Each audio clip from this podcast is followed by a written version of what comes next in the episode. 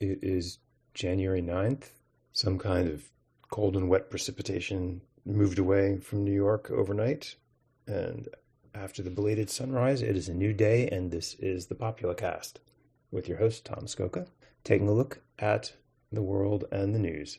The weekend's big event was a bunch of Bolsonaro supporters storming Brazil's capital complex in their little version of January 6th.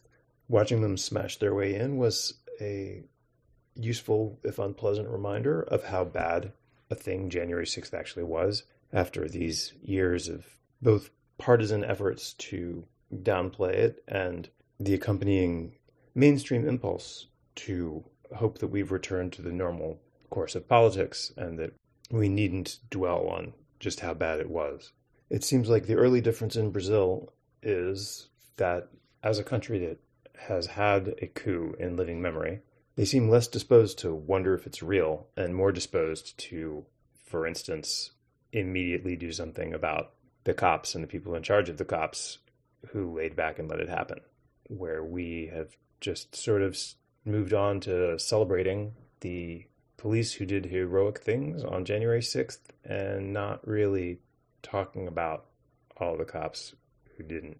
Speaking of law enforcement organizations with fascist sympathies, Joe Biden went and was nice to the Border Patrol at the border.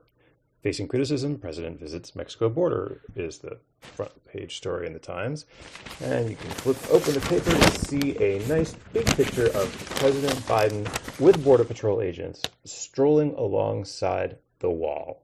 Now, the old Obama Biden immigration policy was to try to tighten up border enforcement in the hopes that people would go off in the desert and die there uh, and thereby scare other people out of crossing. But now they're not even taking that passive approach. Trump's iconography is America's iconography. This is a country with a fenced off border and a bunch of thug cops patrolling it, and both parties love them.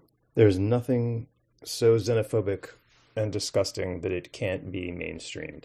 The Times here describing the situation that we have decided is a crisis writes The surge in migrants has reached d- deep into the United States. Cities as far away as New York and Washington are struggling to provide services to the growing numbers who are arriving, some at the behest of Republican governors in Florida and Texas who have bussed or flown the migrants out of their states. These maneuvers where politicians use desperate human beings as game pieces to own the libs have now, like the stupid ostentatious border wall itself, been absorbed as part of the normal terms.